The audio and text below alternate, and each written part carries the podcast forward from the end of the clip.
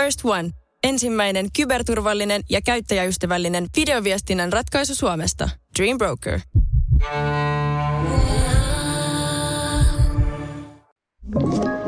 Tämä on Podplay Podcast. Kalmakabinetti on Richard Larmannon tuottama podcast ja blogi, joka suuntaa katseensa suomalaisen kulttuurin varjoisaan alamaailmaan.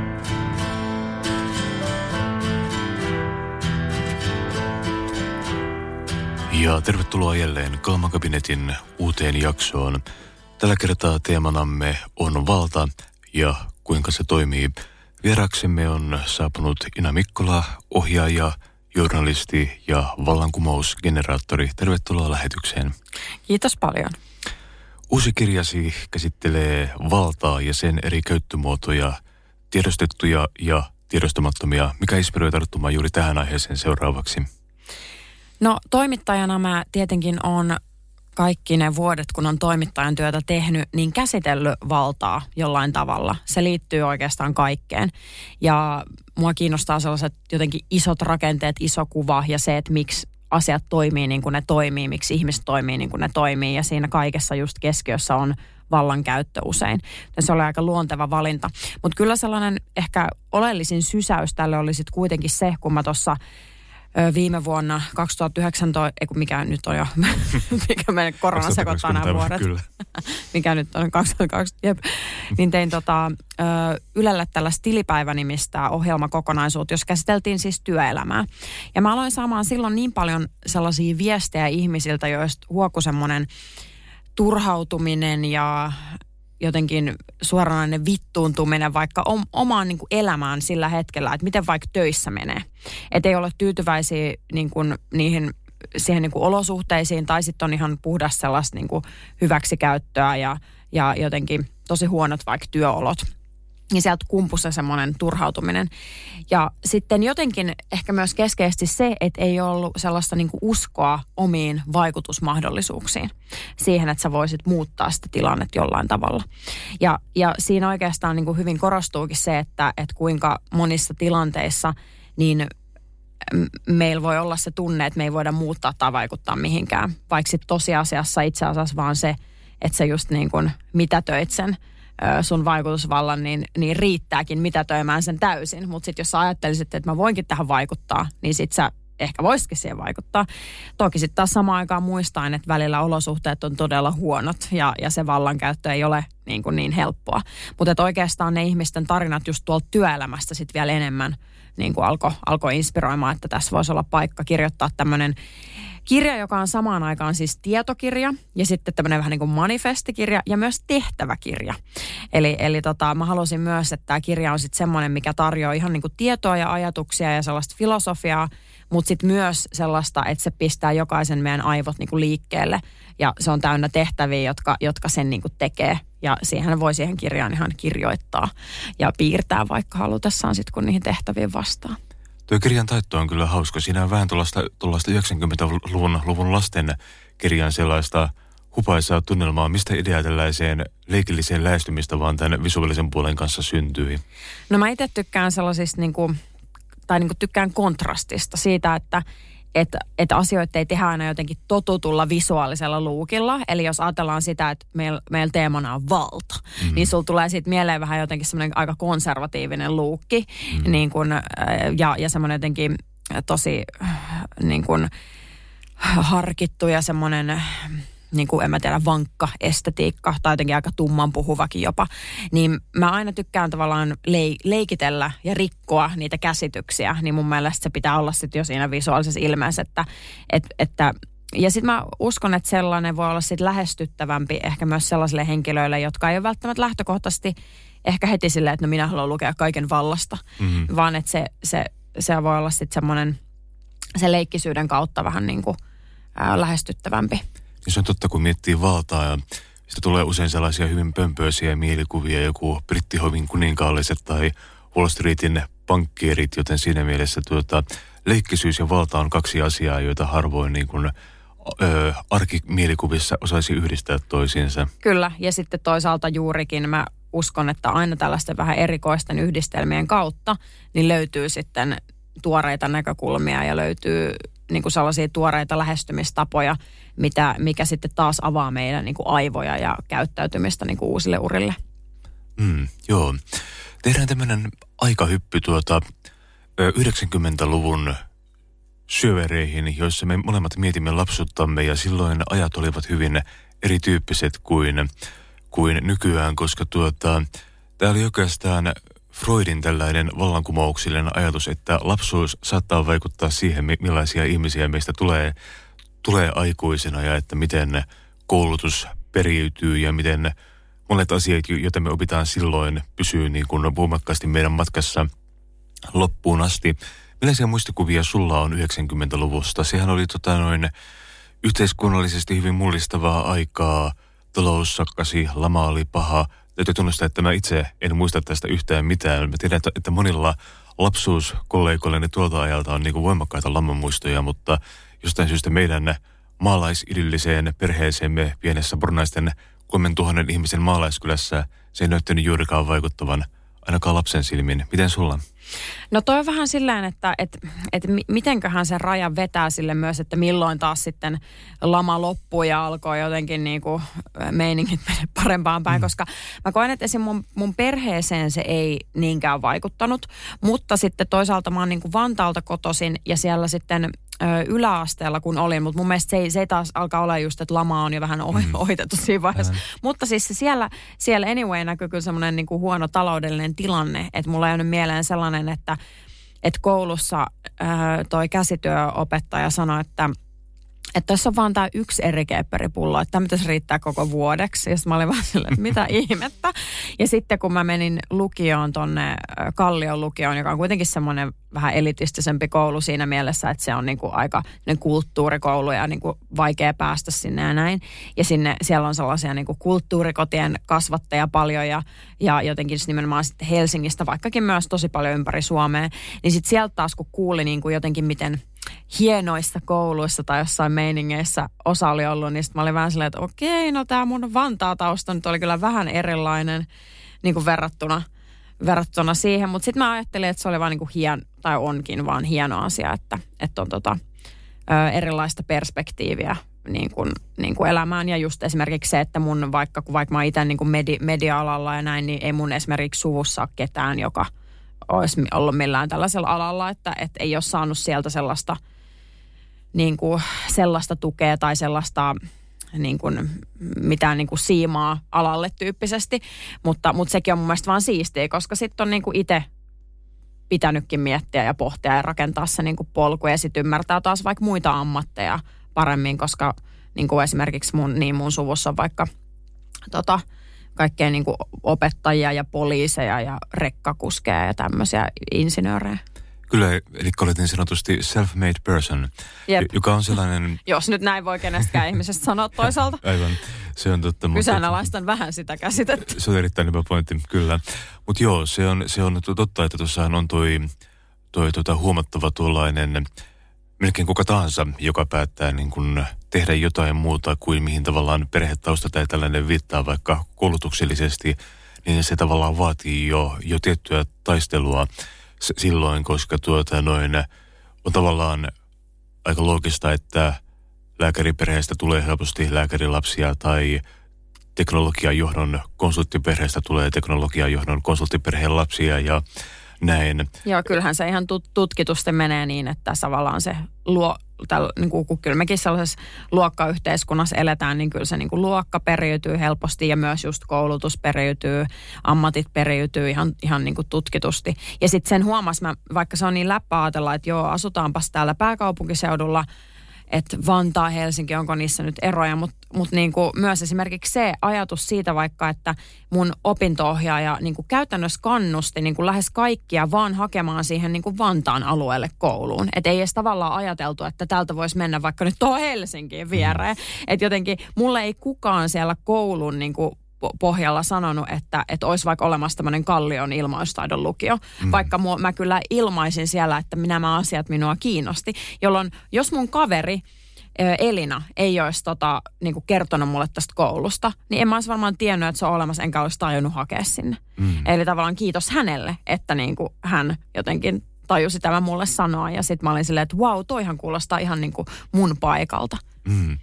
Joo, mullakin on vastaavia muistikuvia kyllä pornaisista, että Helsinki oli sellainen kaukaisien etäisyyksien, eli 35 kilometrin päässä Niin. se sijaitseva tuota, kaukainen maa, jossa asiat tapahtuu hyvin, hyvin eri tavalla.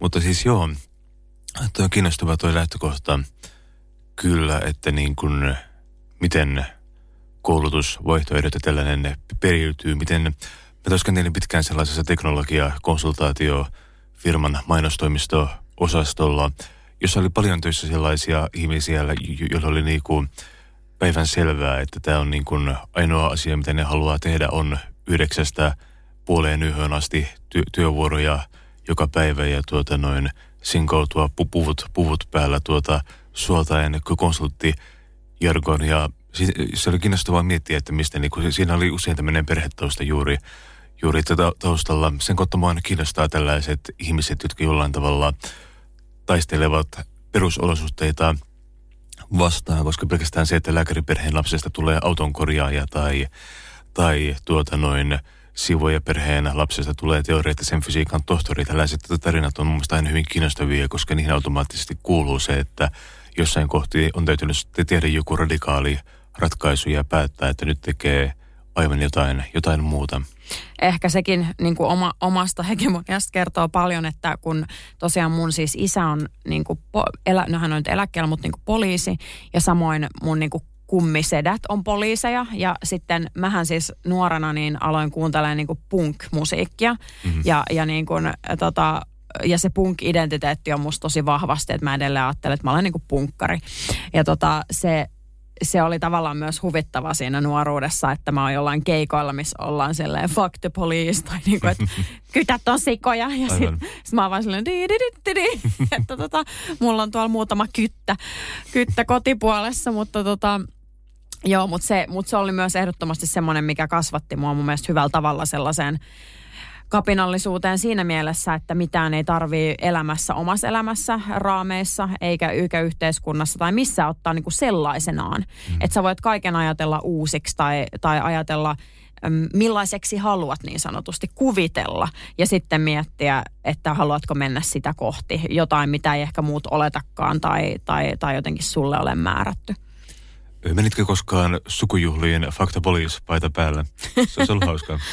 No en tiedä menikö ihan noin suorasti, mutta kyllä varmaan siinä vaiheessa, kun alkoi tatuointeja ilmaantua käsiin, niin jonkinmoinen viesti se oli. Ja kyllähän kyllä mun sukulaiset nyt varmasti tietää, että mä oon tämmönen, tämmönen kulkija, omanlainen kulkija.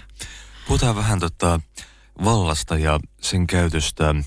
Ö, miten valta käytännössä ilmenee, koska sitä ehkä, ehkä ajatellaan helposti jonain isona ylhäältä päin tulevana asiana, mutta sitä käytetään myös arkipäivässä helposti huomaamatta ja jopa tiedostamatta. Miten sä ajattelet tällaisen arkielämän tiedostamattomamman tai huomaamman vallankäytön parhaiten ilmenevän? Mitkä on sellaisia tilanteita, missä se tulee päivittäisessä elämässä esiin? No se on just tavallaan niin, että me käytetään valtaa niin kuin joka päivä nimenomaan. Et, et, et melkein, mä sanoisin, että jokainen meidän sana, teko ja ele on vallankäyttöä. Ainakin mm. niin kauan, kun se on suhteessa muihin ihmisiin ja meidän ympäristöön. Ja, ja toki myös meihin itseemme. Että et se, et sitä voi alkaa niinku erittelee että jo, jo, jo melkeinpä niin, että kun sä alat erittelee sun päivää jokaista sun toimintaa, niin sieltä alkaa sille ehkä löytyä niitä. Että jos mä ajattelen sitä, että Mm, ja sitten se vallankäyttö on myös to, totta kai sellaista aina, että et sä saatat itse tehdä jotain ja sit sun ympäristössä on elementtejä, jo, jo, joihin on käytetty jotain ajattelua ja valtaa ja ne heijastuu suhun. Hyvä esimerkki vaikka se, että mulla on nyt tällä hetkellä kepit, koska mulla jalka on leikattu. Ja sitten mä yritän tulla ovesta sisään ja koska se pitää avata mun itse, niin tavallaan joku suunnittelija on käyttänyt valtaa, että se ei ole tehnyt siitä sellaista, että se olisi helposti avauduttava myös ihmisille, joilla on joku liikuntavamma. Hmm. Niin silloinhan siinä on käytetty valtaa ja sitten se vaikuttaa se vallankäyttö noin arkisessa tilanteessa mun siihen, että mun on hankala tulla siitä ovesta. Ja se sama hankaluus on vaikka henkilöllä, jolla on pyörätuoli. Hmm. Ja sitten toisaalta, no mä, mä tota, ää, tein esimerkiksi vaikka kulutusvalinnan, että mä, nyt kun mulla on tämä jalkakenkkula tässä, niin mä päätin tulla tänne niin kuin taksilla. Ja sitten mulla on kaksi sovellusta, mistä mä valitsen. Otaks mä Jango vai Uberin vai, vai soitaks mä jonkun taksi Helsingin. Mutta tavallaan, että siinähän mä teen kulutusvalinnan, että minkä mä näistä otan ja tuen sitten rahallani niitä. Ja se on myös sitä minun arkista vallankäyttöä. Mielestäni kulutusvalinnat on tosi hyvä esimerkki vallankäytöstä. Ja sitten toki, niin kuin jos mä mietin tätä tilannetta, niin se, miten nyt sä kohtelet mua tai mä kohtelen sua, niin on vallankäyttöä. Mm. Ää, ja, ja sitten sit me voidaan miettiä sen vallan niin kuin vaikutuksen kautta sitä, että kuinka merkittävää tai suurta se vallankäyttö on mm. ja, ja millaiset seuraukset siitä sitten on. Että ehkä noissa tilanteissa se ei ole niin kuin vielä mitään niin just major, mutta se on silti oleellista ja, ja sellaista, ää, mikä, mikä meihin, niin kuin meidän tuntemuksiin ja ajatuksiin niin kuin vai, vaikuttaa. Ja sitten tota, toki on sitten, vaikka voi olla tosi arkisia Äh, tai kauhean sanoa arkisia, mutta, mutta esimerkiksi vaikka joku seksuaalinen häirintä on mun mielestä niin yleinen ilmiö, että se, se on välillä jopa arkista. Ja se on, se on niin kuin tosi ns, jälleen kerran kauhean sanoa, mutta hyvä esimerkki niin kuin vallankäytöstä. Mm. Että, että se, siinä, siinä niin kuin rikotaan jonkun vaikka koskemattomuutta tai ihmisoikeuksia ja silloin yleensä nimenomaan eleillä, teoilla, sanoilla. Ja, ja välttämättä se vallan käyttää edes välttämättä nimenomaan tajua, että, että hän tekee väärin, mutta, mutta usein, usein niin kuin kuitenkin kokee jotain ylemmyyttä siinä hetkessä, että hänellä on oikeus tehdä näin. Se on ehkä totta, että me eletään tällä hetkellä tavallaan tuota, kun puhuttiin tuossa 90-luvusta, niin luultavasti moni asia, mitä me puhutaan tässä, tätä tässäkin jaksossa, niin olisi jollain tavalla hyvin vaikeasti ymmärrettäviä sen ajan näkökulmasta, koska Mä en usko, että silloin mietittiin just vaikka tällaisia asioita kuin, että mitä vallankäyttö on, miten me käytetään sitä toisiimme arkipäiväisyydessä. Nyt kun sitä miettii, se on tavallaan aika selvää, että niin tapahtuu. Se on omalla tavallaan jopa painostava ajatus, että niin tapahtuu niin kuin hyvin, hyvin monia kertoja joka päivä. Vaikkapa siinä kohtaa, kun käydään tilaamassa kahvi kerran kahvilasta ennen lähetystä, jossa tuota noin kassalla oleva henkilö – on jo tietyllä tavalla vallankäytön kohteena ollessaan töissä jollakin ja joutuu käyttäytymään meitä kohtaan tietyllä, mm, kyllä. tietyllä tavalla. Ja meillä on siinä tietynlainen vapaus käyttäytyä, miten me halutaan. Me voidaan olla kohteliaita tai töykeitä, mutta se henkilö on tavallaan pakotettu rooliin, jossa se todennäköisesti joutuu olemaan kohtelias meille. Ei välttämättä pere Kouvolan Nessolla samalla tavalla, mutta ainakin näin Helsingin kahviloissa näin luultavasti käy. Että se on kiinnostava ajatus, miten meidät niin kuin nykypäivänä meidät tullaan tota noin, tavallaan hyvällä tavalla herätetään miettimään sitä, että meidän jokainen teko ja sana vaikuttaa jollain tavalla ympäröivään maailmaan hyvin voimakkaasti. Ja toi just tilanne, minkä sä kuvasto just niin kuin tosi täydellinen esimerkki juurikin siitä, että siinä on, siinä on automaattisesti just ne valta-asemat. Ja, ja sitten se, että, että sä voit jopa sillä yhdellä sanalla ja eleellä pilata toisen päivän. Mm. Tai jopa ihan käsityksen koko ammatista. Koska jos me, me tiedetään tavallaan, että vaikka asiakaspalveluammat ammatit on niin kuin silleen just nimenomaan rankka duuni, koska siihen lähes väistämättä kuuluu jonkinlainen niin kuin paska, mm. jota sä joudut sietää. Että sulla on välillä tosi nihkeät asiakkaita, jotka ei kunnioita sua ja, ja vaikka niin kuin täysin syyttä on sulle epäkohtelijoita ja, ja nimenomaan käyttää valtaansa väärin siis. Ja, ja silloin, silloin öö, se voi olla niin, että juuri vaikka sinun asiakkaana sanat voi pelastaa sen päivän tai tehdä sitä paskan. Tai olla vaikka se niin sanottu viimeinen niitti. Mm. Ja se on myös kiinnostavaa, että koska sehän on myös niin, että että va, kaikki tällaiset teot kertaantuu. Että ei se aina ole niin yksinkertaista osoittaa, että juuri tuo ele, sana tai teko oli se, joka vaikutti, vaan se on ne toistuvat teot, toistuvat normit, toistuvat käytösmallit ja tavat, jotka luo sitten sen vallan, vallan olemuksen myös. Ja sekin on tosi jotenkin tärkeä tiedostaa ja ymmärtää, että sen takia se välillä se valta voi ollakin myös vähän hähmästä, koska, koska se, se on niin kuin, ö, koostuu niin monesta eri palasesta. Oli tässä just muutama viikko sitten vieraana kirjailija Jonas Konstig, hänen tuota muutaman vuoden takaisin vuosiherrasmiehenä kirjansa tiimoilta. Ja tuota, siinä jaksossa oli, oli puhetta just tällaisesta, siinä puhuttiin vähän enemmän vaatteista kuin mitä mä olisin suunnitellut, mutta jälkikäteen tuli miettineeksi, että tällainen ö, sinänsä sukupuolittunut sana kuin herrasmies, mutta että sen ö, mitä muuta se on kuin kereä solmio kaulassa ja, ja jäykkä, jäykkä olemus, niin yksi keskeisimpiä ajatuksia oli se, että pitäisi ikään kuin ö, jättää joku paikka paremmaksi kuin mitä se on sinne, sinne tullessaan mm. ikään kuin teoilla tai sanoilla jollain tavalla nostaa tunnelmaa, jättää hy- hyvän vaikutelman ja näin, niin mietin, että ha, taas pitänyt tulla paremmin siinä lähetyksessä, joten sanonpa siis, mut, sen nyt. Niin, mutta siis ihana, siis tosi kaunis ja mm. ihana ajatus.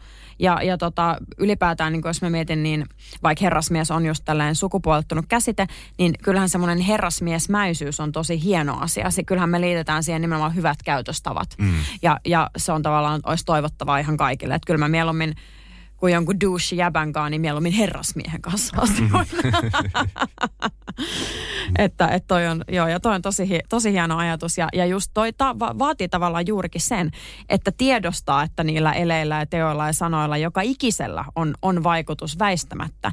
Ja sitten kun sä aktiivisesti otat vaikka tuollaisen ajattelun käyttöön, että sä haluat jättää sen paremman tilan ja tunnelman johonkin, niin kyllähän se sitten alkaa sun siihen käytökseen varmasti heijastumaan. Mutta se on aika aktiivista työtä. Mm-hmm. Että me mennään, mehän meidän aivothan on koulutettu tavallaan olemaan laiskoja periaatteessa ja välttelee niin kuin vaikeita asioita. Ja me tehdään niin monia asioita autopiloteilla ja se on siis ihan hyväkin tietenkin vaikka aivojen jaksamisen kannalta, että me, me ei niin kuin joka asiaa mietitä, vaan ne toimii automaattisesti. Mutta sitten kun me halutaan muuttaa sitä meidän käytöstä ja ajatusta, niin, niin, niin silloinhan se vaatii aika paljonkin työtä ja se ei ole välttämättä aina mitenkään helppoa tai kivaa, vaan se, se voi olla tosikin raskasta meidän aivoille. Mm. Mutta sitten toisaalta sä voit luoda sitten sen uuden automaation, koska mm. sitten jos sulla on tällainen herrasmiesmäinen ajattelu, joka haluaa jättää hyvän meiningin tilaan sieltä poistuessaan, niin sitten kun sä oot sitä hetken harjoitellut, sehän tulee sitä automaatiolla. Joo, tuo on tietysti myös sellainen asia, että se varmasti vaatii, vaatii itsessään jo henkisiä resursseja, että voi niin kuin alkaa miettimään tällaisia asioita, että tota, mikäli on tilanteessa, jossa laskuvuori tota noin, odottaa oven takana ja työtön vähissä ja niin kuin kaikki, kaikkinensa elämä on kaaosta, niin, niin tota, se, ei välttämättä ole paras tilanne lähteä miettimään tällaisia tuota noin, ikään kuin tekojen kerrannaisvaikutuksia tai tällaisia, että siinä on toki myös tällaisia, niin kuin, se, se, se vaatii oman, oman kasan henkisiä resursseja, joita pystyy käyttämään, että on, on sellaisessa tilanteessa. Että siinäkin on toki tämmöinen tietty, vaatii, vaatii jo tiettyä hyvää asemaa tavallaan, jotta voi alkaa pohtia tällaista, ainakin periaatteessa. Kyllä, ja tämä on just yksi, mitä mä itse asiassa tuossa kirjassa aika paljon korostan, että mua vähän ärsyttää, aika paljon meillä on sellaista aika, vaikka amerikkalaista self-help-kirjallisuutta, jossa jotenkin jokaista yksilöä lähestytään mun mielestä tosi samalla tavalla. Että tavallaan you can do whatever you want ja dream big ja just do it. Missä just mun mielestä niin kun unohdetaan sitten just ne kaikkien ihmisten eri lähtökohdat ja olosuhteet. Ja, ja ja mun mielestä se, se pitäisi olla just kanssa tosi keskiössä, että me nimenomaan ymmärtää, että me ei voida aina niin kuin vaatia myöskään ihan samoja asioita joka tilanteessa niin kuin kaikilta, että meidän pitää ymmärtää niin kuin jokaisen lähtökohdat ja olosuhteet. Ää, toki mä toivoisin, että niin kuin semmoinen toisten ihmisten kunnioitus on aina niin kuin vaadittavaa ihan sama, niin kuin missä tilanteessa itse olet, mutta, mutta semmoinen niin kuin pohtiminen ja itsensä kehittäminen, niin onhan se myös aina luksusta. Että mm. sulla nimenomaan on siihen mahdollisuus. Mutta sitten mä myös ajattelen niin, että se on sitten tavallaan kaikkien sellaisten ihmisten mun mielestä osittain myös velvollisuus. Että jos sulla kerta on tavallaan niin etuoikeutettu asema vaikka yhteiskunnassa, että sä pystyt miettimään itsesi kehittämistä, mm. niin kehitä sitten itseäsi toivottavasti parempaan suuntaan, ei vaan itsellesi, vaan myös muille. Koska kyllähän luulisi ja toivoisi, että se sitten heijastuu myös positiivisesti vaikka niihin ihmisiin, joille ei mene vaikka niin hyvin tällä hetkellä. Et, mutta toki se vaatii just sellaista, ettei, ettei niin kuin kaikki jotenkin itsensä kehittäminen on vaan sellaista niin kuin oman navan kaivelua niin sanotusti, mm. vaan että siinä olisi myös ajatus, että olet parempi ihminen myös muille. Mulla on kummallinen harrastus, jossa mä seuraan somessa, etenkin Twitterissä tuota noin ihmisiä, joiden kanssa olen selvästi hyvin eri mieltä ja yritän ymmärtää niiden, niiden ajattelua. Mun mielestä eräs kiinnostavimpia on aina tällainen ö, tuota, kokoomushegemonian näkemykset siitä, että vaikkapa koulutustaso on oma valinta. Se, mihin työhön päätyy, on niin kuin oma valinta, jossa ikään kuin unohdetaan kaikki tällaiset taustatekijät, mitkä vaikuttaa tällaisiin asioihin ja todetaan, että kaikki pystyvät aivan samaan. Kysymys on vain valinnoista. Tämä on mun uskomattoman kiinnostavaa ajatusmaailma kaikessa tympeydessä. Mulla on itse asiassa tulossa podcast juuri tästä aiheesta, koska mun on, mä tavallaan ymmärrän mistä tuo tulee, mutta mä en itse pääse siihen kuitenkaan sisään, joten sitä on kiinnostavaa miettiä, että mistä tämmöinen näin brutaali ja kylmä ajatusmaailma syntyy. Niin ja lähinnä se on, se on aika yksipuolista ajatella, että jokainen ö, yksilö muka itse rakentaisi täysin jokais, jokaisen askeleen omalla polullaan. Mm. Et se, sehän, se on mun mielestä ihan siis silleen jo niin kuin kaikessa sosiologiassa, antropologiassa, joka ikisessä tieteen haarassa mun mielestä todistettu, että näin ei niin kuin ole. Mm. Ja mun mielestä se menee niin kuin siihen ajatukseen, että me ollaan niin kuin laumaeläimiä. Ihmisethän ei ole mitään y- yksilöeläimiä, siis niin kuin vaan me olemme laumaeläimiä. Että meitä on täällä paljon ja me ollaan suhteessa toisimme, jolla mun mielestä se ei ole todistaa ja pitäisi muistuttaa siitä, että, että me ei nimenomaan kukaan yksin sitä polkua me rakenneta. Että kukaan menestyjä tai kukaan niin kuin, tota, vaikka huippuurheilija, joka on jossain palkintopallilla, niin ei ole yksin sitä mm. polkuansa rakentanut, että sen urheilijankin ympärillä on niin kuin valmennustiimi. Silloin pitänyt olla vanhemmat todennäköisesti, jotka tukee sitä mielellään myös niin kuin tarpeeksi rahaa, että on ollut niin kuin mahdollisuus ostaa niin kuin välineet. Mielestäni on esimerkiksi ihan se, selkeä niin kuin juttu, että, että, tota, että jos ajatellaan vaikka jotain formulakuskeja, se onhan saatanan kallis niin kuin mm. laji. Siihen ei vaan yksinkertaisesti ole mahdollisuutta Suomessa kaan, joka on tämmöinen niin rikas hyvinvointivaltio suhteessa muuhun maailmaan, ellei sun vaikka vanhemmat ole sen verta niin kuin varakkaita, että he voi tukea sitä harrastusta. Mm. Jolloin meillä ei, meillä ei ole formulakuskeina sellaisia suomalaisia, jotka olisivat ihan superköyhistä oloista, mm. piste. Niin yritäpä siinä sitten niin kuin jotenkin, että tavallaan se on jo niin kuin torpattu lähtökohtaisesti se haave aika monelta. Mm. Ja, ja sitten se, että, että me mietin aika usein just vaikka omaa, omaa elämääkin, että, että okei, wow, että on pystynyt rakentaa aika, aika niin kuin sellaisen omanlaisen ja hienon, hienon elämän, jossa saa toteuttaa just niitä asioita kuin haluaa. Mutta sitten ää, aika moni oman, omankin elämän siellä polun varrella, niin vaikka on itse kovasti tehnyt töitä ja painanut, niin, tota, niin siellä on niin, kuin niin paljon myös sattumaa. Mm-hmm. Että se on myös jännä, miten se usein unohtuu tästä meidän, meidän niin kuin monienkin poluilta, se sattuman ja ajoituksen mm. niin kuin juttu. Koska sitten mulla on myös, on huomannut, että on ollut tilanteet, missä mistä esimerkiksi on sanottu suoraan, että hei, tuo sun idea on ihan superhyvä ja loistava, ei siinä mitään, mutta että väärä ajatus. Mm.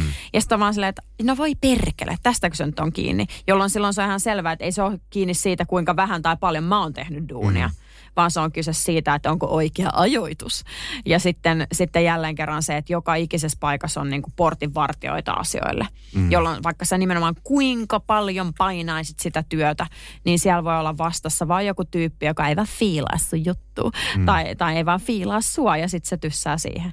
Ja sitten jos se on se tyyppi, joka fiilaa sun juttu, niin sitten se homma lähtee lentoon. Eli oliko se sitten sun, sun panoksestakin? No eipä ollut.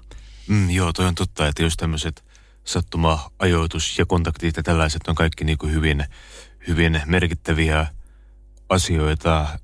Me ollaan varmaan siinä meidän konnekkaassa asemassa, että me voidaan melko hyvin ottaa yhteyttä erityyppisiin media-alan ihmisiin, saada asioita aikaan siellä ja näin, mutta tuota, kun, kun muistelen vaikka omia pornaisten nuoruusvuosia, niin jolloin me istuttiin siellä treenikämpällä soittamassa aamusta iltaan. Me ei tunnettu ketään, meillä ei ollut mitään kontaktia musiikkimaailmaan ja näin, niin asioita ei myöskään silloin niin kuin millään tavalla tapahtunut. Nyky, nykymaailmassa vähän päälle kymmenen vuotta myöhemmin tuntuu, että asiat tapahtuu vähän niin kuin sormia napsauttamalla. Ei, ei vieläkään helposti välttämättä, mutta kuitenkin se, että niin kuin kaikenlaisia kontakteja, sen kautta mahdollisuuksia ja ovia on jo olemassa, mm. joka on niin kuin hyvin erityyppinen tilanne, tilanne sitten, että jos, jos asuisi jossain Rovaniemellä ja, ja ei tuntisi ketään ja näin, niin tota noin, mahdollisuudet tehdä asioita olisi huomattavasti rajatumpia, että kaikki tämmöiset asiat vaikuttaa huomattavissa määrin.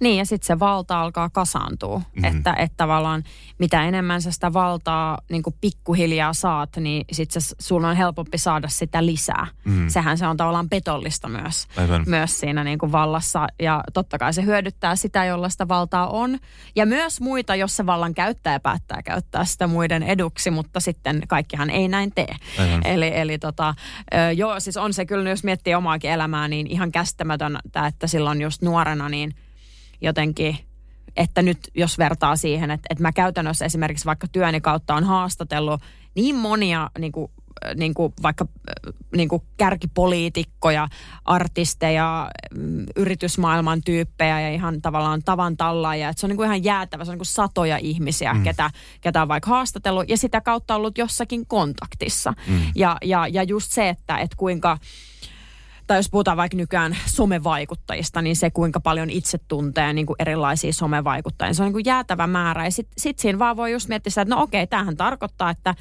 että minulla on tavallaan enemmän valtaa nyt sen takia, kun minä vain tunnen nämä tyypit, joilla myös on valtaa. Mm. Ja, ja sitten se on se, se, se niin kuin pikku Ina joskus teininä, niin en mä, ei se ei hänellä ollut näin paljon valtaa. Mm, aivan. Et ei siinä, se on ihan todella suuri ero. en mä silloin ajatellut, että no hei soittelepas tolle, tolle tyypille. Nyt mä voin olla silleen, että peria- mä, mä sanoisin, vaikka Suomi on niin pieni maa, niin mä sanoisin, että, että kuka tahansa Suomessa, niin mä saisin häneen jonkun yhteyden tai kontaktin niin kuin mm. sata varmasti. Että et se on ihan, ihan niin kuin selvä, selvä peli. Mm. Että voi olla tietenkin joitain henkilöitä, jotka on haastavampia, mutta mut niin kuin silti. Mm. Että se on kuitenkin niin niin lonkerot on tässä vuosien varrella vesille mm. pistetty. Ja sitten se on jopa huvittavaa. Sehän on joku semmoinen läppä tai sääntö tai joku letkautus, että sanotaan, että kaikki ihmiset on jonkun kuuden ihmisen kautta yhteydessä toisissa tässä koko maailmassa. Mm. Niin, niin tota, on kyllä senkin välillä huomannut, että jos on vaikka reissannut ja tavannut, tavannut tyyppejä ihmisiä, että mitä kontakteja sieltäkin on niinku havainnut. Ja ollut vaan silleen, että wow, että, että mä oon tavannut ihmisen, joka on vaikka valokuvannut jotain Obamia. Mm. Että silleen, että tunneeko mä nyt Obamat? No en. Mutta, mutta tavallaan, että mä olen tavannut ihmisen, joka on. Että et jotenkin niinku huvittavaa jopa, että miten, miten niitä yhteyksiä voikin sitten alkaa löytyä näin. Mutta se vaatii nimenomaan sen, että sä itse olet jo saavuttanut sen aseman, että sulla on kontakteja. Ja sitten sen, että sä olet tietenkin myös niin kuin halukas niitä luomaan mm. ja olet avoin niille. Että et kyllä sitten taas ehkä siinä sitten se asenne astuu kuvioon. Että mä oon aina ollut aika semmoinen niin kuin ensinnäkin ennakkoluuloton ja kohtelen kaikkia tasavertaisesti ihan sama, mikä heidän asemansa on. Ja sellainen vaan niin kuin avoin ja silleen, että nyt mennään ja mm-hmm. moravaa ja terve. niin, niin sit sitä kautta ne on myös tietenkin rak, niin kuin rakentunut. Ehkä pikkuhiljaa me tuota, tuota elämme tällaisessa kummallisessa teollisen ajan tai teollisen vallankumouksen jälkeisessä ajassa, missä meillä on luksus tuota noin miettiä tällaisia kysymyksiä, koska ei, ei ole enää riskiä, että tuota noin roota syö sadon ja koemme talven tullessa kammottavan nälkäkuoleman, niin kun tavallaan perusasiat on kunnossa, me ollaan sen kautta ehkä tämmöisessä historiallisessa käännekohdassa, jossa ihmisillä on poikkeuksellisen paljon aikaa just miettiä tällaisia kysymyksiä, jotka on vuosituhansien ajan ollut varattu lähinnä muutamalle filosofille, filosofille ja runoilijalle, niin nyt ehkä ollaan tässä suhteen käännekohdassa ja meillä on nyt myös tota... Niin ja vielä varattu miesfilosofeille ja niin. miesrunoilijoille. Se on myös totta, kyllä. Ja tota, niin, nyt eletään tosiaan tietyn tyyppistä vallankumousta. On teknologinen vallankumous,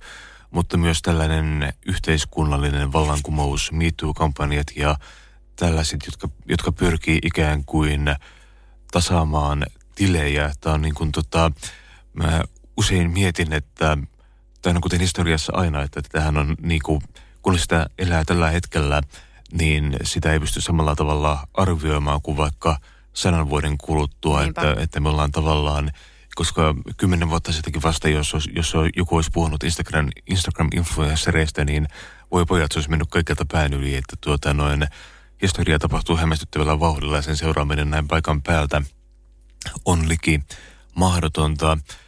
Eräs kiinnostavia historian kannalta varmasti äärimmäisen merkittäviä henkilöitä, joka myös ehkä hieman yllättäen sinun kirjassasi on, on Donald Trump, joka tuota noin, ö, vietti neljä vuotta Yhdysvaltain presidenttinä herättäen hämmennystä, kummastusta ja käyttäen valtaa hyvin, hyvin voimakkaasti. Ja tuota, ehkä jo, jos, jos etukäteen kirjastasi olisi sanonut, että siinä katsotaan Donald Trumpia positiivisessa valossa myös, niin se olisi voinut yllättää monet, mutta kehut Donald Trumpin viestintätaitoja tässä, jotka ovat tuota noin, ehkä hän oli aikaansa edellä. Niin, äh, joo, siis tämä liittyy taas siihen, että mä haluan jotenkin itse pyrkiä katsoa asioita ja maailmaa sit lopulta välillä aika neutraalisti. Mm. Ja silleen, että, että vaikka mulla olisi mitä arvoa ja asenteita, mä en henkilökohtaisesti esimerkiksi fiilistele Donald Trumpia niin kuin Aika harvoin ihmisenä tai hänen arvomaailmaansa, niin mä ajattelen, että mun kannattaa silti yrittää katsoa hänenkin niin kuin juttuja neutraalisti, jolloin mä voin löytää sieltä sitten ehkä jotain kenties vaikka positiivistakin. Ja tota, ehdottomasti haippaan Donald Trumpin viestintätaitoja, koska siis hänhän... Öö, ja, ja mä olin vähän yllättynyt, että sitä ei ole suomalaisessa mediassa niin kuin mun mielestä kauhean syvällisesti analysoitu sit mm. lopulta, että miten hän vaikka, reto, millaisia retorisia keinoja hän on niin kuin käyttänyt. Ja mä tuossa siis analysoin sitä niin kuin toiston voimaa, mitä hän on hyödyntänyt koko sen ajan, kun oli tälle vallassa, mikä oli siis nimenomaan ihan nerokasta ja äärimmäisen toimivaa ja siis sinänsä ihan klassinen keino. Se on ihan, ei se sinänsä ole mikään uusi keino, että, että semmoinen toiston toiston voima ja viestin yksinkertaistamisen voima niin on ihan, ihan sellaista, mitä on niin kuin populistit kautta historian käyttänyt ja kaikki mainos, mainosjehut. Mm. Ö, mutta siis ö, mä aloin sitten niin kuin tuota kirjaa varten niin kuin oikein syynaamaan sitä, sitä Donald Trumpin retoriikkaa ja sanoja ja se oli niin kuin jotenkin hämmentävä jopa sitten huomata, että kuinka, kuinka paljon hän vaikka toiste tiettyjä fraaseja, vaikka billions and billions tai huge tai stupid tai, tai fake news tai crooked, niin kuin tällaisia, oli ne sitten niin kuin, ja niissä on tavallaan tosi selkeä funktio. Eli kun sä haluat itseäsi tai, tai jotain asioita kehua, niin sä käytät sellaisia niin kuin superlatiiveja, ylisanoja ja nimenomaan aina samoja – niitä. Mm. Ja sitten jos sä haluat nimenomaan parjata vaikka mediaa ja viedä sitä valtaa medialta pois, kritisoida sua, niin sä alat kutsua niitä fake news eli valeuutisiksi, niin kuin mm. tällaisia luotettavia medioita. Ja kun sä toistat sen tarpeeksi usein, niin sehän alkaa jäämään ihmisille mieleen. Jopa järkevätkin ihmiset alkaa epäilemään, että niin ehkä ne uutisissa on jotain vialla. Tai sitten niin kuin Hillary Clintonin, eli hänen niin kuin vastustajansa, kilpakumppaninsa kritisointi, että hän käyttää jotain niin kuin crooked kiero sanaa mm. hänestä. Ja kun senkin to, tarpeeksi usein toistaa, niin sä alat epäilee, että onko se jotain niin kuin suurempaakin vilunkia. Niin, tota, niin hän, näin, hän on tässä ner, täysin nerokas tässä toiminnassa. Sehän toimi. Hänet valittiin ensinnäkin presidentiksi. Hän jako maata hyvin vahvasti kahtia. Hänen, hänen asioistaan uutisoitiin ympäri maailmaa. Öö, ja tavallaan kaikki eskaloitui jopa siihen pisteeseen, että sitten kun valittiin uusi presidentti, niin hänen kannattajansa hyökkää tonne kongressiin ja riehuu siellä. Että tavallaan niin kuin, toimi, homma toimi, hänen juttunsa toimi. Eri asia, oliko se hyvä, mutta se toimi. Ja, ja, se, ja sitten jos ajatellaan sitä just toiston voimaa ja viestin yksinkertaistamisen voimaa keinona, niin sehän on sinänsä neutraali keino. Sä voit käyttää sitä mihin vaan. Ja, ja tota, sitä voi käyttää myös niin kuin hyvään. Ja jälleen kerran tämä on vaan mun mielipide, mikä on sitä hyvää. Kyllähän jonkun mielestä Donald Trumpin jututkin on hyviä. Mutta se onkin myös asia, että mä en halua sinänsä tuossa kirjassa niin ottaa sit siihen kantaa, että miten, miten, mikä on hyvää ja huonoa. Että siinä voi jokainen sitten itse pohtia. Se voisi vaatia oman kirjansa. Niin, niin toki, toki niin kuin toivon, että kaikki kunnioittaa ihmisoikeuksia ja toisiaan, että se olisi sellainen lähtökohta. Mutta, mm. mutta tota, niin, mutta siis tämmöinen toiston hyödyntäminen, yksin, viestin yksinkertaistaminen – keinona, niin ne on asioita, mitä kuka tahansa voi käyttää ja sietäisikin käyttää. Koska siinä on myös se vähän haaste, että sit jos on tällaisia hahmoja kuten Donald Trump, ja hän on ainut, joka kykenee tavallaan yksinkertaistamaan viestin ja toistaa sitä jatkuvasti, niin sehän on sitten se, joka jää meille mieleen. Ja kaikki muu on vaan sirpaleista sälää. Että tavallaan voi miettiä myös niin, että jos sä haluat toisaalta vastavoiman tällaiselle, niin mitkä on ne sun toistot mm. ja, ja viestit mitä sä jatkuvasti niin kuin tuuppaat ilmoille, että se sitten vastavoima on tarpeeksi suuri. Koska lopulta niin elämään jää vaan se viesti, mikä on vahvin. Joo. Tulee olemaan kiinnostavaa just miettiä, että miten sadan vuoden kuluttua historioitsijat katsovat tota noin Donald Trumpin kautta, mitkä oli sen oikeita konkreettisia vaikutuksia, mitä se käytännössä toimii. Mutta siis tuo on tosiaan totta, että hän niin kuin, tota, hänen kykynsä hämmentää todellisuutta – joka todellisuus itsessäänkin on vaikeasti määriteltävä mm. aihe, koska siellä on lähinnä, otetaan vastaan lukemattomia viestejä lukemattomista eri paikoista ja niin kuin tota, niiden perusteella tehdään päätelmiä, vaikka siis kumpikaan meistä ei ole koskaan tavannut esimerkiksi Donald Trumpia, mutta me päätellään, että hän on varmaankin oikea henkilö, joka on oikeasti olemassa, koska hänestä näkyy videoita ja lehtijuttuja ja näin, että mitä todennäköisemmin näin on, mutta tuota, tällaiset asiat on niin kuin kiinnostavia, että, että mistä loppujen lopuksi, koska ihminenhän pyrkii arkielämässään äärimmäiseen yksinkertaisuuteen, koska elämäkin on monimutkainen konsepti, niin tuota noin, sen kautta kaikki, kaikki yksinkertaistaminen ja asioiminen, laittaminen pintapuoliseksi oikein tai väärin asioiksi on niin kuin välttämätöntä elämän kannalta, mutta tota noin, samalla se antaa aika pinnallisen puolen todellisuuden luonteesta, mutta siis Trumphan oli tällaisessa kyllä tosiaan, tosiaan mestari, että hän onnistui hyvin tehokkaasti viemään maailmasta pois harmaan sävyt, että, että asiat olivat joko näin tai noin, mitään välimuotoa ei tavallaan ollut.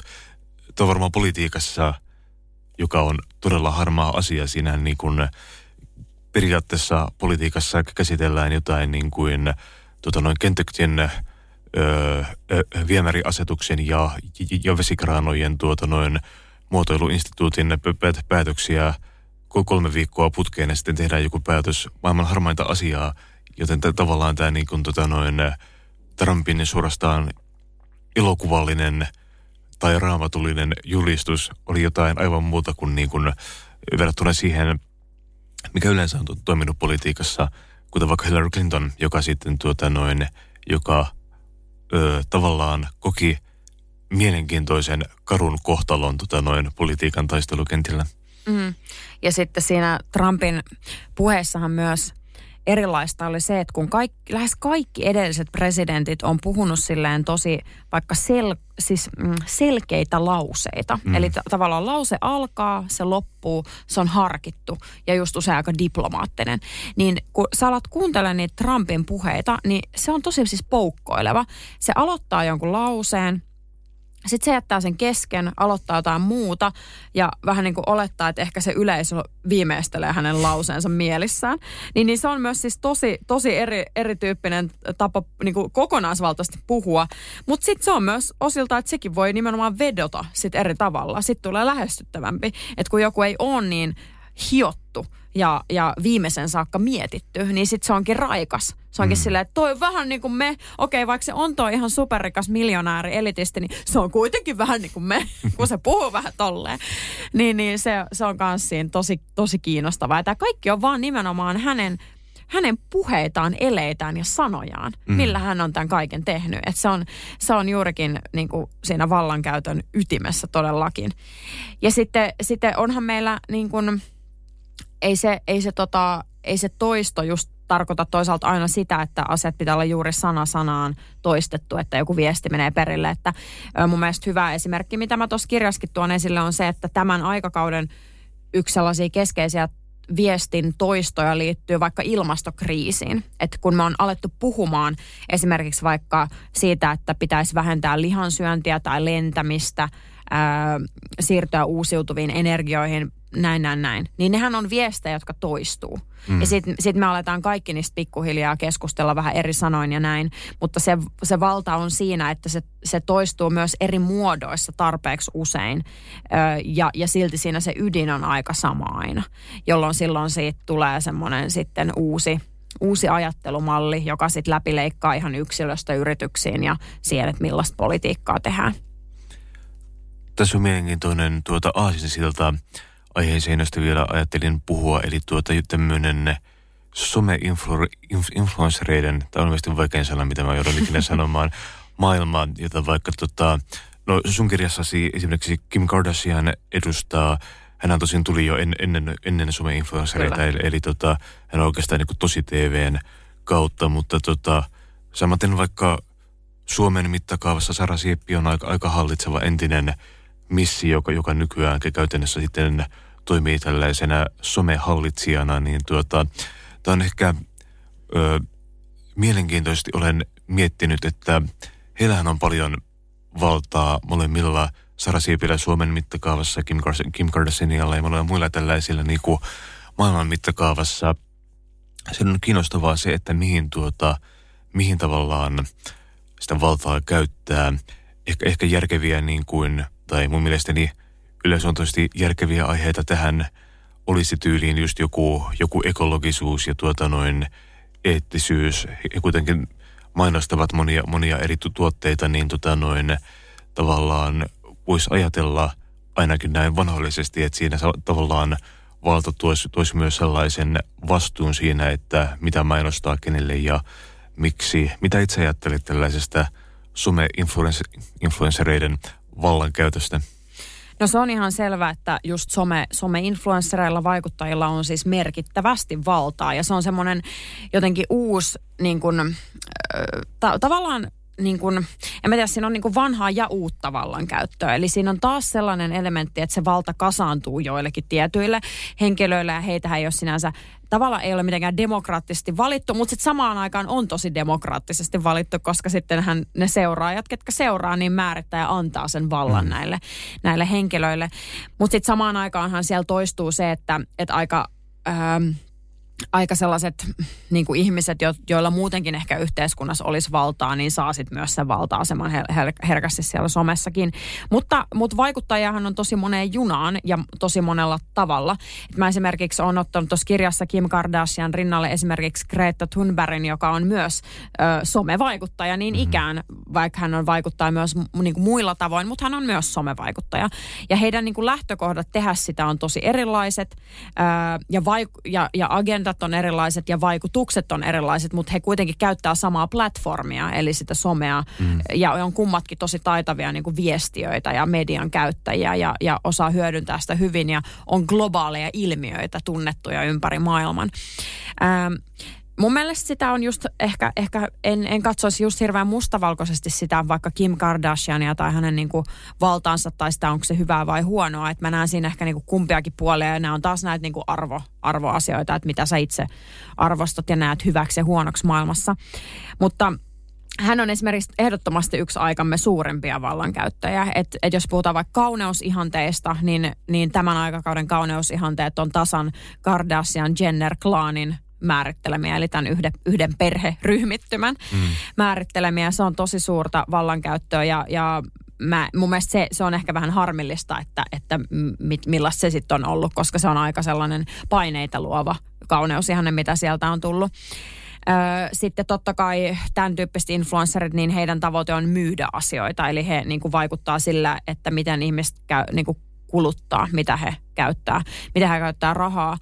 Ja, ja sitten ehkä tällaisessa maailmantilassa, jossa pitäisi toivottavasti miettiä vaikka ilmastoa ja näin, niin sitten se ei välttämättä ole vaan hyvä asia, että, että ainut tapa vaikuttaa on se, että ihmiset vaan ostaa lisää jotain kamaa. Mutta sitten samaan aikaan on, onhan Kim Kardashiankin pyrkinyt nyt niin kuin eri tavoin vaikuttaa, vaikka, vaikka öö, että hän opiskelee lakia – mitä hänen niin kuin, isänsä aikoinaan oli juristi, niin, ja sitä kautta hän ilmeisesti haluaa vaikuttaa myös vaikka, vaikka tota, siihen, että jos joku, jotain on kohdeltu jotenkin epäoikeudenmukaisesti tai näin. Mm, et, se on tavallaan kiinnostavaa myös, että mihin sekin hänen polkunsa kenties menee, mutta se on sitten myös toki vähän erikoista, että miten sitten miten, koska hänellä on niin suuri valta-asema, niin hän sitten voi saada aika niin kuin isojakin vaihteita käännettyä noin vaan, mikä on sitten kans tavallaan varsinkin se jenkkiyhteiskunnassa, niin just vähän erikoista. Että sitten tavallaan juuri jos sä satut saamaan Kim Kardashianin sun puolelle, niin sun, sun, sun vaikka väärin väärin kohdeltu oikeudenkäynti muuttuukin noin vaan silleen hyväksi, mutta sittenhän ei sitä koko systeemiä muuta. Mm. Että tavallaan, mutta jos Kim Kardashian pystyisi jotenkin oikeudenmukaisemmaksi muuttaa tätä Jenkkien oikeusjärjestelmää, niin sittenhän se olisi hienoa. Mm. Se olisi mm. tosi kiinnostavaa myös. Sitten ehkä sellaisena tosi mun mielestä positiivisena asiana mä näen sen, varsinkin tavallaan naisten aseman ja naisten oikeuksien kannalta on se, että jos mitä enemmän mun mielestä ihan sama mistä lähtökohdista meillä on tavallaan vaikutusvaltaisia naisia, niin se edistää toivottavasti isommassa mittakaavassa myös naisten asemaa ja naisten oikeuksia. Että on se mun mielestä tavallaan siistiä, että, yhdet, yhdet, että nykyään myös meidän rikkaimpien ihmisten joukkoon kuuluu enemmän naisia, koska sitten se missä raha, niin siellä se valta. Öm, ja, ja siinä mä en ota niinkään kantaa enää sit siihen, että miten sitä niin käytetään, mutta kunhan se nyt vähän tasottuisi se niin sukupuolijakauma edes – koska se on edelleen aika värittynyt ja niin kuin, niin kuin rikkaammat ihmiset maailmassa on pääosin miehiä. Ja, ja se, että, että siellä on tommonen niin kuin aika matriarkaatti niin kuin boss lady jengi, niin, niin kyllä mä uskon, että se myös on ja inspiroi niin kuin monia vaikka naisia vaikka yrittäjyyteen tai ylipäätään siihen, että, että voi ottaa tilaa ja saa ottaa tilaa ja saa esimerkiksi olla niin kuin seksikäs ja seksuaalinen ja silti niin kuin kova bisnesnainen, että ne ei ole tavallaan toisiaan poissulkevia asioita. Mm. Öö, ja ja niin kuin, että koska se on ihan selvää, että, että tota älliä heidän päästään löytyy, että se on niin harkitusti rakennettu se Kardashian-Jenner-klaani, Aivan. ja se heidän niin kuin valtansa. Että se, se on niin kuin, vaikka siihen liittyy paljon etuoikeuksia, mitkä on heille tarjottimella annettu, niin se on myös tosi harkittua, kovaa työtä ja rakennettu vuosien aikana. Että just, mm. että se on aloitettu jo muinoin sieltä ja otettu se reality-televisio haltuun ja sitten se on laajennettu tähän someen ja kaikkeen ja hyvin tietoisesti. Mm. Ja just esimerkiksi Kim Kardashian on täydellinen esimerkki niin kuin siitä, miten taitava hän on niin kuin ole vaikka haastateltavana, miten harkitusti hän sanoo ja onnistuu olemaan jotenkin suunnitelmallinen, mutta niin spontaania niin kuin tälle samaan aikaan. Joo, se vaatii tietynlaista neroutta kyllä, että siinä on ehkä Machiavellit luettu. Kyllä. Tuossa tota, on kiinnostavaa just ehkä toisen tyyppisenä somehahmona, mistä tota, ö, ö, Greta Thunbergin hahmo on aina ollut tietyllä tavalla hyvin, hyvin kiinnostavaa koska hän on Kardashianiin verrattuna niin kuin täysin toisen tyyppinen, jos käytämme kammottavaa konsulttisanaa mm. brändi, niin tuota noin, ö, vähän niin kuin Donald Trump oli, oli spektaakkelimaisen niin kuin epäfotogeeninen hahmo, että hänestä ei koskaan saanut hyvää kuvaa, niin Greta Thunbergilla on vähän sama, sama homma, varmasti tarkoituksella, mutta tota, mä, mä oon pitänyt sitä aina niin kuin mielenkiintoista, sitä hänen hyvin niin kuin tuota, ö, ikään kuin tämmöistä tuota, hiomatonta somekuvaa, että, että hän on semmoinen kiukkuinen, nuori aikuinen, ei mitään, ei mitään hienostelua, ei kielenkäytössä, ei meikkauksia tai, tai tällaisia, että hän on tavallaan niin kuin semmoinen ra, raahan alkuvoimainen ikään kuin tässä, tässä tyylissänsä. On, on mielenkiintoista, minkä verran se on tietoisesti valittua, minkä verran siitä on, on, on rakennettua – mä en itse asiassa tunne hänen henkilötaustansa niin, kuin niin, niin tarkasti, että mä saisin miettiä näitä sen tarkemmin, mutta mä oon miettinyt, että tässä on kiinnostava. Niin kuin, tota... Mutta mä luulen, että siinä just Greta Thunbergissa vetoaa nimenomaan se, että se ei, mä oon ihan varma, että se ei ole kyllä siis sitä, sitä miettinyt, että meikkaanko vai en, vaan että hän on juuri sellainen kuin on. Ja mm. tavallaan siitä, että hänessä, hänessä mä luulen, että ihmisiin just nimenomaan vetoaa se, että hän on täysin autenttinen. Mm. Eli hän on aidosti se, kuka on siinä ei ole mitään niin kuin liian systemaattista, mutta hän on systemaattinen siinä siis toki siinä asiassaan. Mm. Eli hän niin kuin sa, niin, kuin niin täydellä sydämellään uskoo siihen, että tämä että maailma on nyt päin vittua ja mun on nyt niin kuin oma korteni kannettava kekoon niin kuin tässä, että, että, että tota, niin kuin ilmastokriisi saadaan ratkaistua. Kerta nämä aikuiset, joille se valta on suostu, suotu, ää, aikuiset poliitikot, sun muut yritysjehut eivät sitä tee. Mm. Et se on niin, kuin niin vahva se hänen palonsa siihen asiaansa, mikä resonoi ja, ja niin kuin tekee sellaisen on niin tosi inspiroivaa, että et sä oot silleen, että jos toikin, niin kyllä minäkin. Mm. Ja, ja se on tosi upeat ja hienoa. Ja sitten, ja nimenomaan se, että et se, on, se on rehellistä, se on aitoa, koska sitten tavallaan tällaisessa brändiyhteiskunnassa nimenomaan, jossa aika moni, moni on niin harkittua ja rakennettua ja jotenkin laskelmoitua, mm. niin sitten yhtäkkiä vetoavaa onkin se, kun, kun joku ei mietikään sitä, että, että, että tota, miltä vaikka nyt näyttää tai, mm. tai näin. Että se se on jotenkin tosi, tosi hienoa sitten, että semmoinenkin resonoi mm. ja, ja NS erottuu edukseen. Ja, ja jälleen kerran se kuitenkin, kyllähän se Greettakin tosi tarkasti miettii esimerkiksi niitä puheitaan, mitä hän pitää. Että sen, se käy aika hyvin ilmi tuosta Greettaa dokumentista, missä seurataan häntä. Ja tota, siinä esimerkiksi on kohta, missä hän miettii sitä puhetta, ja hänen isä, niin kuin, joka hänen kanssa aika paljon messis paikoissa, varsinkin silloin kun oli alaikäinen, niin tota, yrittää jotain kommentoida, ja se Greta vaan se, että älä nyt häiritse tätä, että mä tiedän mitä mä sanon ja mä sanon sen näin. Mm. Ja, ja, ja tota, siinä niinku oikein korostuu, kuinka just harkitusti hän sitä miettii ja kuinka se tulee nimenomaan hänestä, että hän ei halua, että myöskään muut sitä määrittelee niin kuin hänelle. Mutta sitten hän, hän korostaa tosi paljon sitä, mikä on, mä luulen, että myös vetoa kivaltavalla ihmisiin, on se, että vaikka hänestä kuinka yritetään rakentaa sellaista – niin kuin, että hänen nyt harteillaan on jopa tämä kaikki, tai että hän haluaisi ottaa niin, niin hän aina korostaa sitä, että hei, tämä homma tehdään yhdessä, että tässä ei ole kyse nyt hänestä, vaan tässä on kyse maailmasta ja meistä ja me yhdessä saamme sen muutoksen aikaan. Ja, ja se on sitten taas tosi semmoinen öö, myös skandinaavinen ajattelutapa, mm. ei niin amerikkalainen niin kuin myöskään. Et siinä, siinä, siinä tota, korostuu myös sit se ehdottomasti varmasti se hänen ruotsalainen taustansa. Mm. Meillä alkaa lähetysaikamme loppua, joten tiedotettakoon vielä lopuksi, että Ina Mikkolan valtakirjaani kirja on parasta aikaa jo kaupoissa. Sitä saa sieltä ostettua ja minä kiitän äärimmäisen mielenkiintoista haastattelusta Ina. Kiitos ja tietenkin pitää sanoa, että kirjahan on myös äänikirjana meitsin lukemana, jos haluaa sen niin kuluttaa. Mutta toki suosittelen tuota fyysistä teosta paljon. Mutta hei, kiitos, oli tosi ihana olla täällä vieraana ja keskustella sun kanssa. Kiitoksia. First One. Kaikki viestintäsi yhdellä sovelluksella. Kyberturvallisesti ja käyttäjäystävällisesti. Dream Broker.